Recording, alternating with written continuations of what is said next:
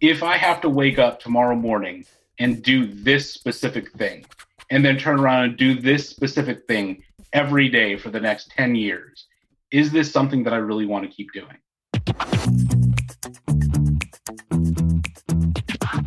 This is the Happen to Your Career podcast with Scott Anthony Barlow. We help you stop doing work that doesn't fit you, figure out what does, and make it happen. We help you define the work that is unapologetically you and then go get it. If you feel like you were meant for more and you're ready to make a change, keep listening. Here's Scott. Here's Scott. Here's Scott. Getting promoted is usually great news. But what if you were promoted beyond your ideal role? Many people don't ask themselves what they truly want out of their career before they automatically begin climbing the corporate ladder. In fact, that's one of the most common things I've heard over and over again. Even when I was interviewing people who wanted new jobs, they'd say, well, well, I want growth. And usually by growth, they meant promotions. It's not uncommon to work for years to get to the top, only to realize it's not all you wanted it to be. For example, if you're great at sales, you may get promoted to sales manager, but those skill sets are completely different. And sometimes those roles are completely different. So, what do you do if you feel like you've surpassed the role that would actually fulfill you? You know, I'm, I'm too old for chasing money and, you know, chasing really high paying sales jobs and things like that. And I just finally came to the realization that I don't have to. You know, I can do something that I really want to do, something that I truly enjoy doing that's Dan Rooley. Dan worked hard to climb all the way up to director of sales for a large corporation, only to realize it wasn't what he wanted. When he was unexpectedly let go after taking time off for a family emergency, he took it as a sign to change the trajectory of his career, even if that meant climbing back down the corporate ladder. So it, it turns out Dan did make a move, but he was able to also move up in pay and get the right type of role for him. Here's Dan discussing what led up to his surprising termination from his last role. I had had to take some time off at the end of the year to take care of some family things. Yes. And when I came Absolutely. back to my previous employer, things were just a little bit off. You know, I mean, the whole time I was gone, they were rooting for me. They're like, take care of your family. Everything's going to be fine. We're here for you. This is the culture that we have, yada, yada, yada. And then when push comes to shove, you're like, you're the director of sales. It was the end of the year and you weren't here. And I'm like, I mean, my family is going to come before my director of sales position because it's my family. Yeah, as um, it turns so, out.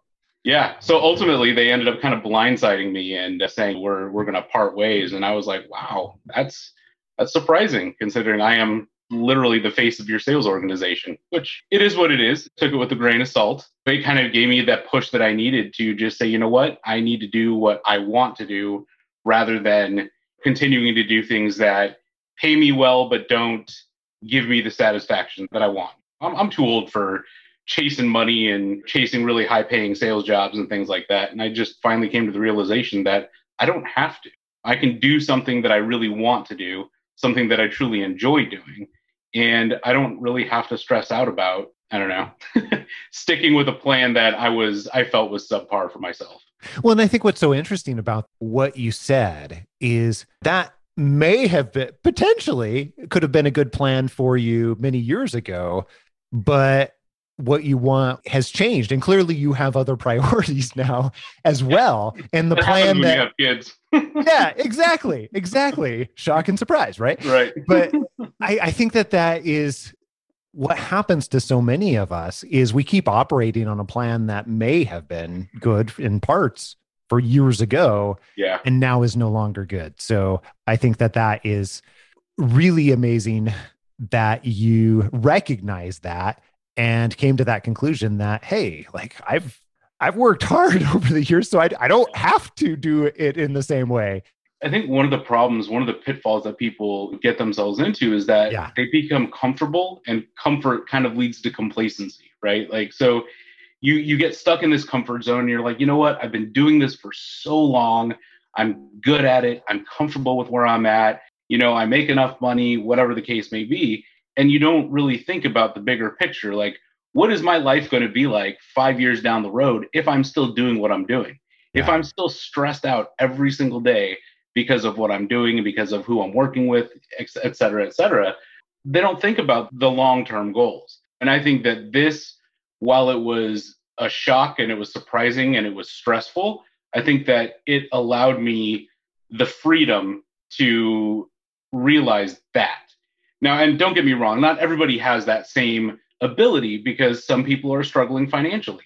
I yeah. was in a good position because my wife makes good money and I didn't have to like really stress out about like crap, I have to find a new job tomorrow. So I think I was fortunate in that that I had the space to be able to make the decision that I don't want to go back to doing the same thing. You know, I want to pivot my career in a different direction. I mean, it's a direction that I had been in previously as well, but moving back into this direction was it was very fulfilling. And i think that my happiness level at this point kind of speaks for itself. So here's what i'm curious about then. I know you had just earlier said hey you're glad that this happened mm-hmm. and glad that it happened in this way. And it forced you to it sounds like look forward to the future and say what do i really want? Yeah. What were some of the parts and pieces that you were then able to identify that you needed and wanted that had been missing before or the areas that you really wanted to focus your your career and your work in? It's a great that's a great question. I think one of the biggest things was is my my primary goal being in sales leadership was always to mentor and to help people grow. That's one of the things i'm very passionate about is professional development personal development and kind of the psychology behind human motivation. Yeah. So those have always been things that have been very big passion points for me. And when this whole situation happened, that was the one thing that I looked at more than anything else is like, what do I actually love about sales leadership? And that was the mentoring thing. And then I look back at my career, and my career has been pretty long, and it's been in sales for the most part for the entire 27 years I've been doing what I'm doing.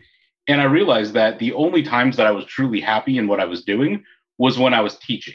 And I realized that I had a career in, in sales training before, and I was happy. I didn't make very much money. And that's ultimately the reason why I pivoted to a higher paying director type role. And it worked out pretty well for a while.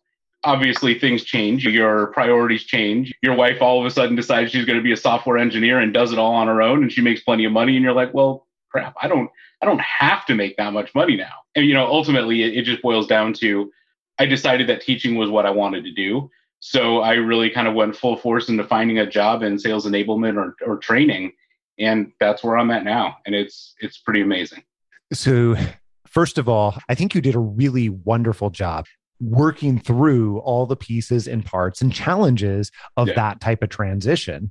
So, kudos to you on one hand. And then the other thing I'm really curious about is as you went into this transition and started moving through it, what was the biggest struggle for you or what was hardest for you?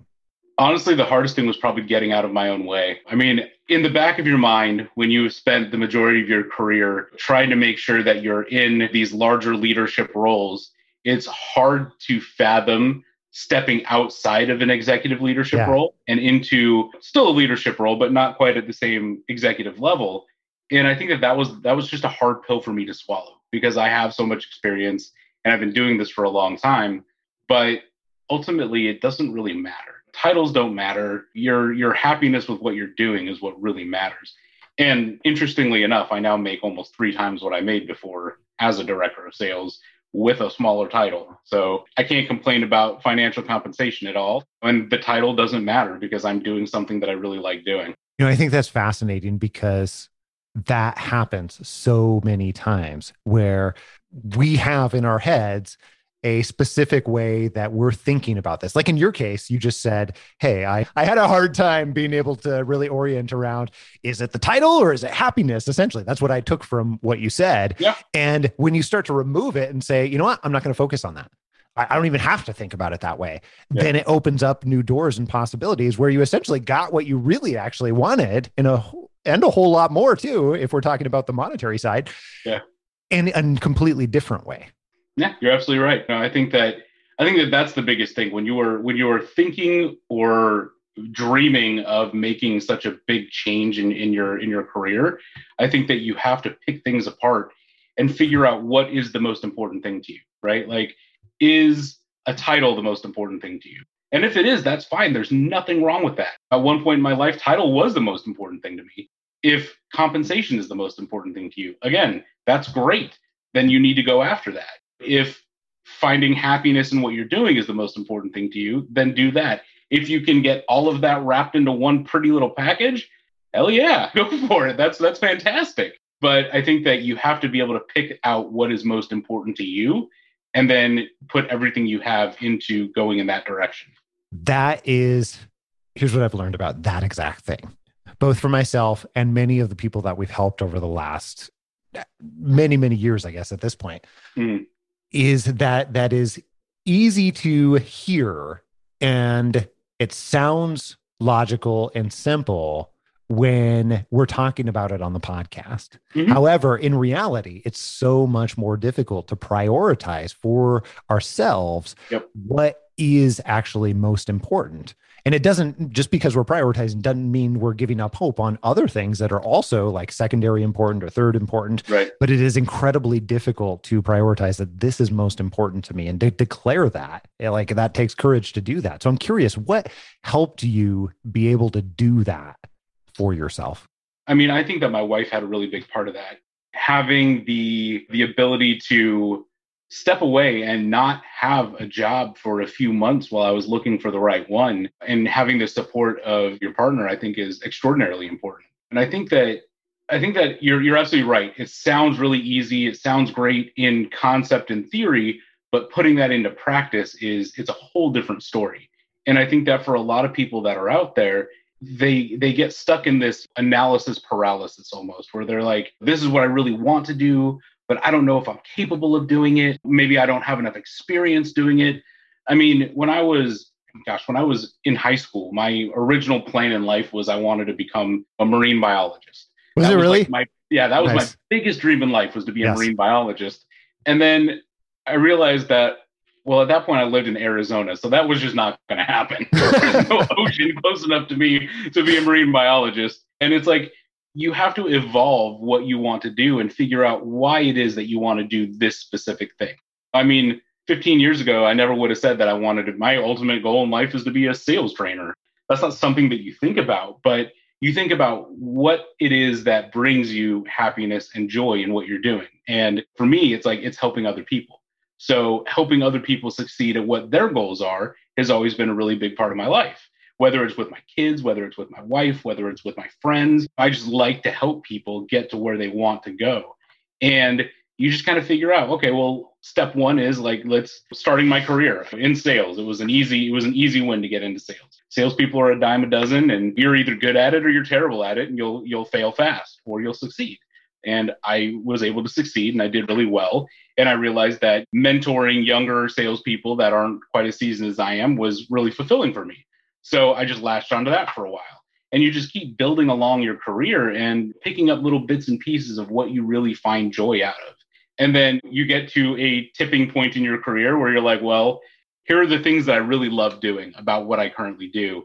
Yeah. Here are the things that are kind of terrible about what I'm doing right now. And then you have to weigh the weigh the good and the bad. Like, does the good of me being able to help junior account executives or whatever succeed? Does that outweigh the massive amounts of stress that I'm under because I'm managing way too many balls at the same time, right? And then you just have to make the decision to pivot because there are other things you can do that removes the bad and keeps the good. And maybe there will be more bad, maybe, but it could be different. And why not give it a shot, right? If you have the ability to try, then you should. I mean, if you're if you're stuck in a situation where, you know, and so many people are right now, you know, they're they're stuck in situations where they're they're struggling financially and they they can't fathom making a huge jump. And if you are in a situation where you are living paycheck to paycheck and you're trying to feed children and whatnot like maybe that's not the right time because you literally can't afford it. But you have to do everything you can to prepare yourself for the moment when you can. And i think that's the important thing is that you have to prepare yourself. You have to follow your gut and what you want to do because ultimately what's best for you is also what's best for your family because my family is a lot happier now that I'm a lot happier. And that's just kind of the way that a family dynamic works, right? Like you live your life and you work your tail off for your family. And if you're unhappy in what you're doing while you're working your tail off, you're not happy, thus making your family not so happy. and it just it, It's it all all comes crashing down. Oh, I love that for so many reasons. And I definitely very much resonate with it is for me, it, it is my family that drives a lot of what I do. I really not only want to show up in a different way for my family, Mhm. for sure, which is part of what I hear you speaking to. And at the other side of it, too, part of the reason why I do what I do is I want to role model for my kids that like you don't have to just be stuck in a situation that really isn't wonderful for you or for their families in the future if they choose to go out and have families. Like it i don't want it to ever be a thing for them where they feel Right. like they need to stay stuck. So kudos to you because I, I know that's so much harder to actually do than it is to than it is to think about. And also marine biologist are there any inklings of pieces that are still true to this day? I'm curious. I mean, I think that a lot of it comes out in like what I do for volunteering. Yeah I, I, I don't think that I can really equate much of what I do in a professional sense to marine biology. I mean, I did get to work with the Benioff Ocean Institute in my previous role, which was like No way. one of the phenomenal things Yeah. that I've done. But I think that what I've done since then to kind of, I don't know, I guess plug that gap or fill that need, whatever you want to call it, is a lot of the volunteering that I do is surrounding animals and marine life and things like that. Living in a in a suburb of Portland, the ocean is an hour and a half away, so I can Yes. go volunteer with organizations to clean up the beach or to help monitor different things. And I think that I've been able to fulfill that need. Would I drop everything on the planet to go learn how to be a marine biologist now? Maybe not, but I would definitely do it as like a side gig. That's Yeah. that's part of my retirement plan. When I retire one day, I'm going to become a marine biologist. that's that's I don't know if that's a thing, Scott, but I'm going to give it a shot. I think that if that's something you want, you absolutely should give it a shot. Well, I, I love what you were saying though, because like you're still, you still have found through volunteer work a way to be connected to what you really wanted, even way back then as a kid. And I think that that is, that is pretty amazing. So think, that, I think that too many people they have their their dreams when they're a kid. I want to be an astronaut. I want to be this. I want to be that. But when they become adults, they don't take what their dreams were seriously anymore. It's like, oh, it was a pipe dream. I never could have achieved that. But maybe you didn't achieve exactly what that was.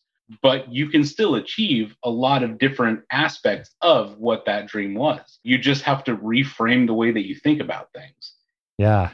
Or even dig in like you've done and identify what was it that I actually wanted out of that Yeah, as well. exactly.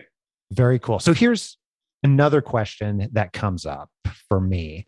I know that you did a really wonderful job with this transition, but I don't know all the pieces of it. And I'm curious, you know, what what when you think back, what made this type of transition really work for you? Get into the nitty-gritty for me just a little bit. Like what was something that ended up going really well in the end, but was maybe more difficult at the beginning?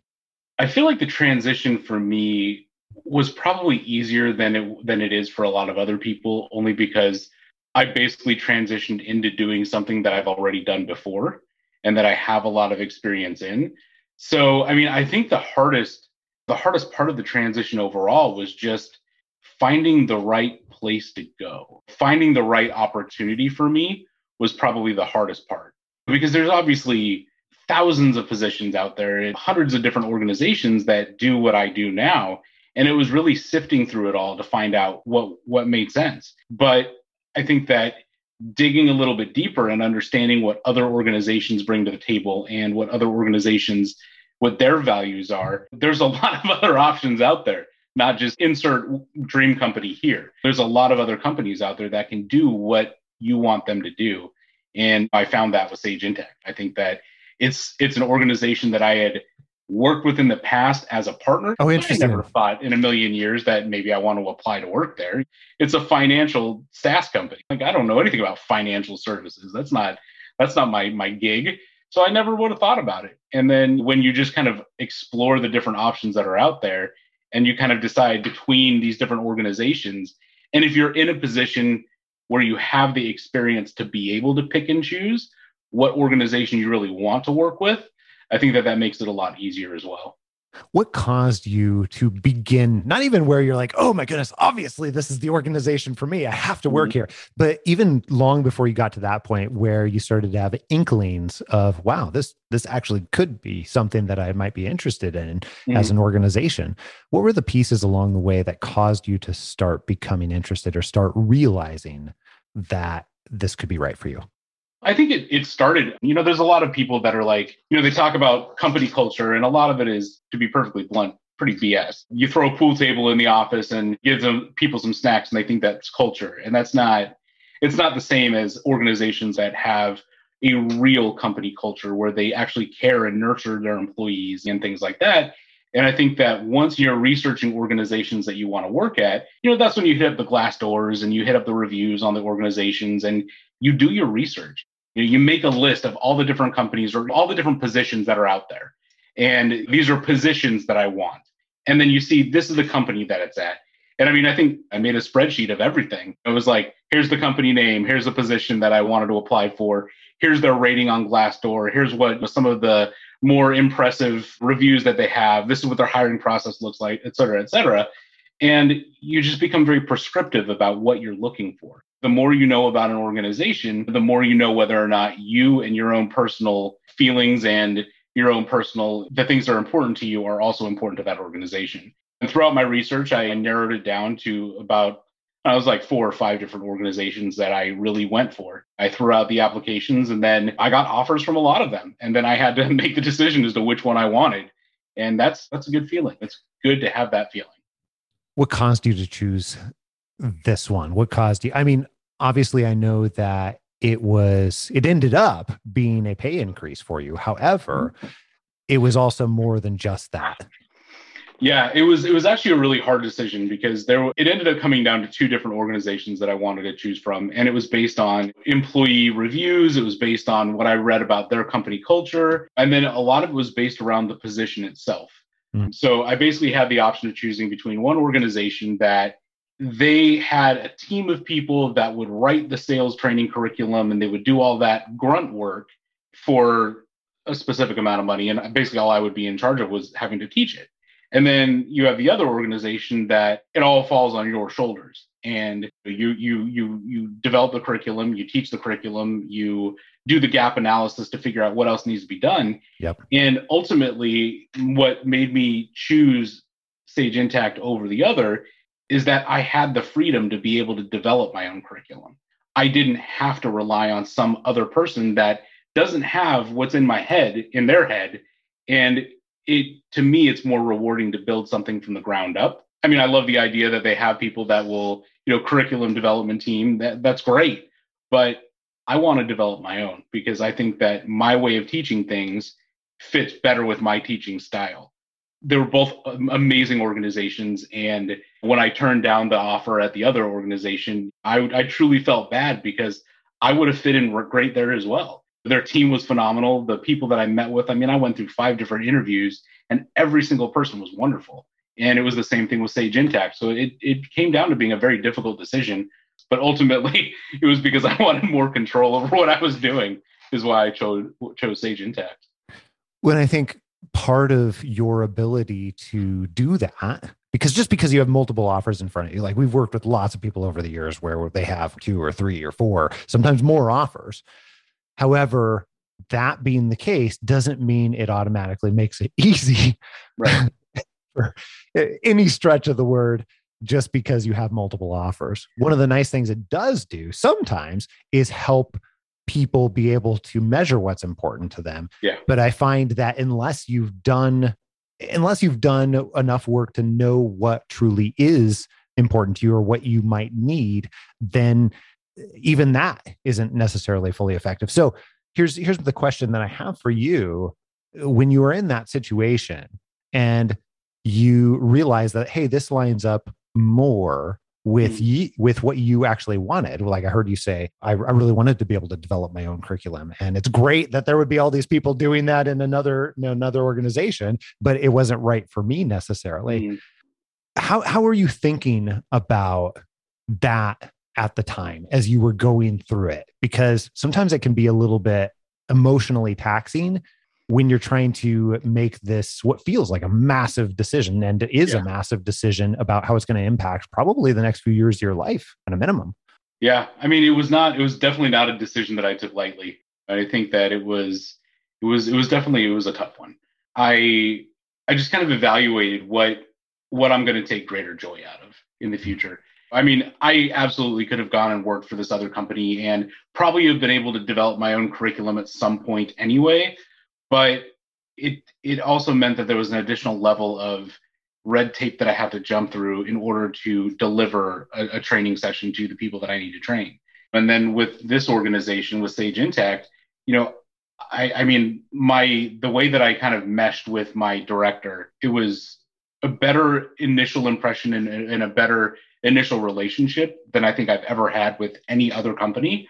And from the very beginning, she told me that because of my skill sets, because of what my experience is, I get carte blanche to do whatever it is that I need to do in order to make their sales team successful. And that that meant a lot because I do have a lot of experience and I do know what I'm doing. And I think for somebody to recognize that and to be able to say, you do what you need to do to make us successful, I think that was huge because it really makes you feel like you are valuable.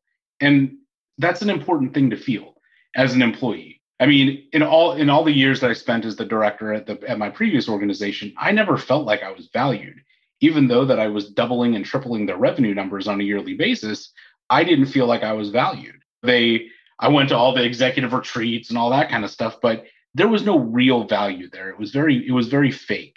But where I'm at now, I truly feel like I, I'm a valued person on the team and somebody that they all lean on, and not in a bad way, not like we need them to do all the work for us, but give us advice, tell us how to do these certain things, pull him in on different conversations about other teams that he has experience working with. And I think that that is that's important when you're interviewing for, with with organizations. Really pay attention to the people that you're interviewing with because those are potentially the people that you're going to be working with for an extended period of time. And if you get the little hairs on the back of your neck start standing up because you're you get a bad vibe or something, make a note of that because you don't want to work with somebody like that because ultimately it's not going to work out very well. It's probably not going I to get wish better. I would have known this 10 years ago because I would have saved myself a lot of problems with a lot of different positions because I had a gut feeling in the beginning that it was like something feels a little off, but I'm like, but they're going to pay me a lot of money. So I'm just not going to worry about it. It'll all smooth out with money, right? Yeah. No. Well, and that's that's the thing. Like a lot of people use that as the the great equalizer. Yes. But if they have multiple offers, Yes. You know, they go directly to whoever's going to pay them the most. That's not the best. What if that's not your highest priority, though? And Exactly. and that's kind of where I was. Like the other organization that I that I was had it boiled down to, they were going to pay me more, but that wasn't the most important thing to me. Hmm. And I think that while that it's okay for that to be the most important thing for for some people, I think that they need to also think about the overall happiness of what their experience is going to be.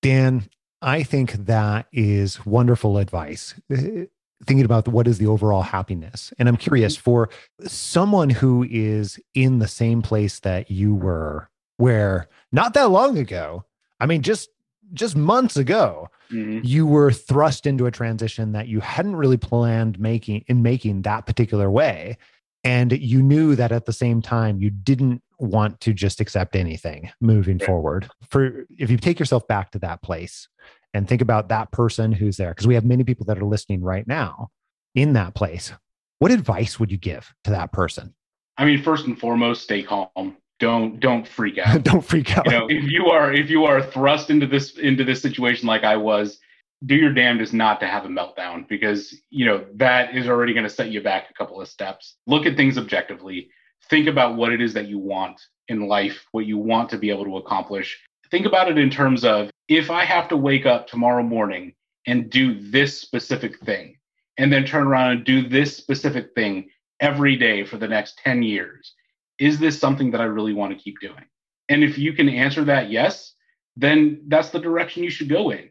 But if you can answer that with a I don't really know, then think about the other things that you might want to do. I mean, because this is not it's not a small decision to make to pivot and change the your career trajectory and pivot in a different direction. It's a big decision. So think about it objectively. Try to keep emotion out of it as much as possible and figure out what you want out of life and out of your career, and then do everything in your power to go forward in that direction.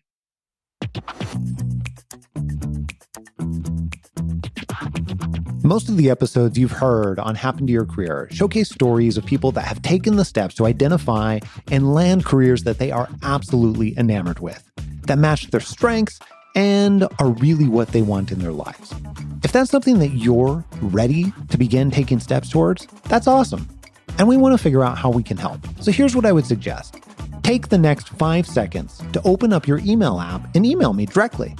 I'm going to give you my personal email address, scott at happentoyourcareer.com. Just email me and put conversation in the subject line. And when you do that, I'll introduce you to someone on our team who can have a super informal conversation with, and we'll figure out the very best type of help for you, whatever that looks like, and the very best way that we can support you to make it happen. So send me an email right now with conversation in the subject line. Here's a sneak peek into what we have coming up in store for you next week.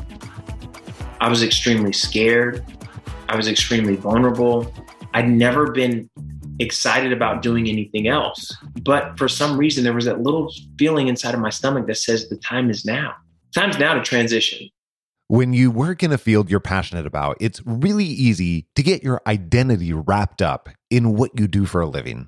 This type of work can be very fulfilling. However, when it comes time to make a change, it can be extremely hard to untangle yourself from your career and make the necessary changes to find true career fulfillment. All that and plenty more next week, right here on Happen to Your Career. Make sure that you don't miss it. And if you haven't already, click subscribe on your podcast player so that you can download this podcast in your sleep and you get it automatically, even the bonus episodes every single week, sometimes multiple times a week. Until next week, adios. I'm out.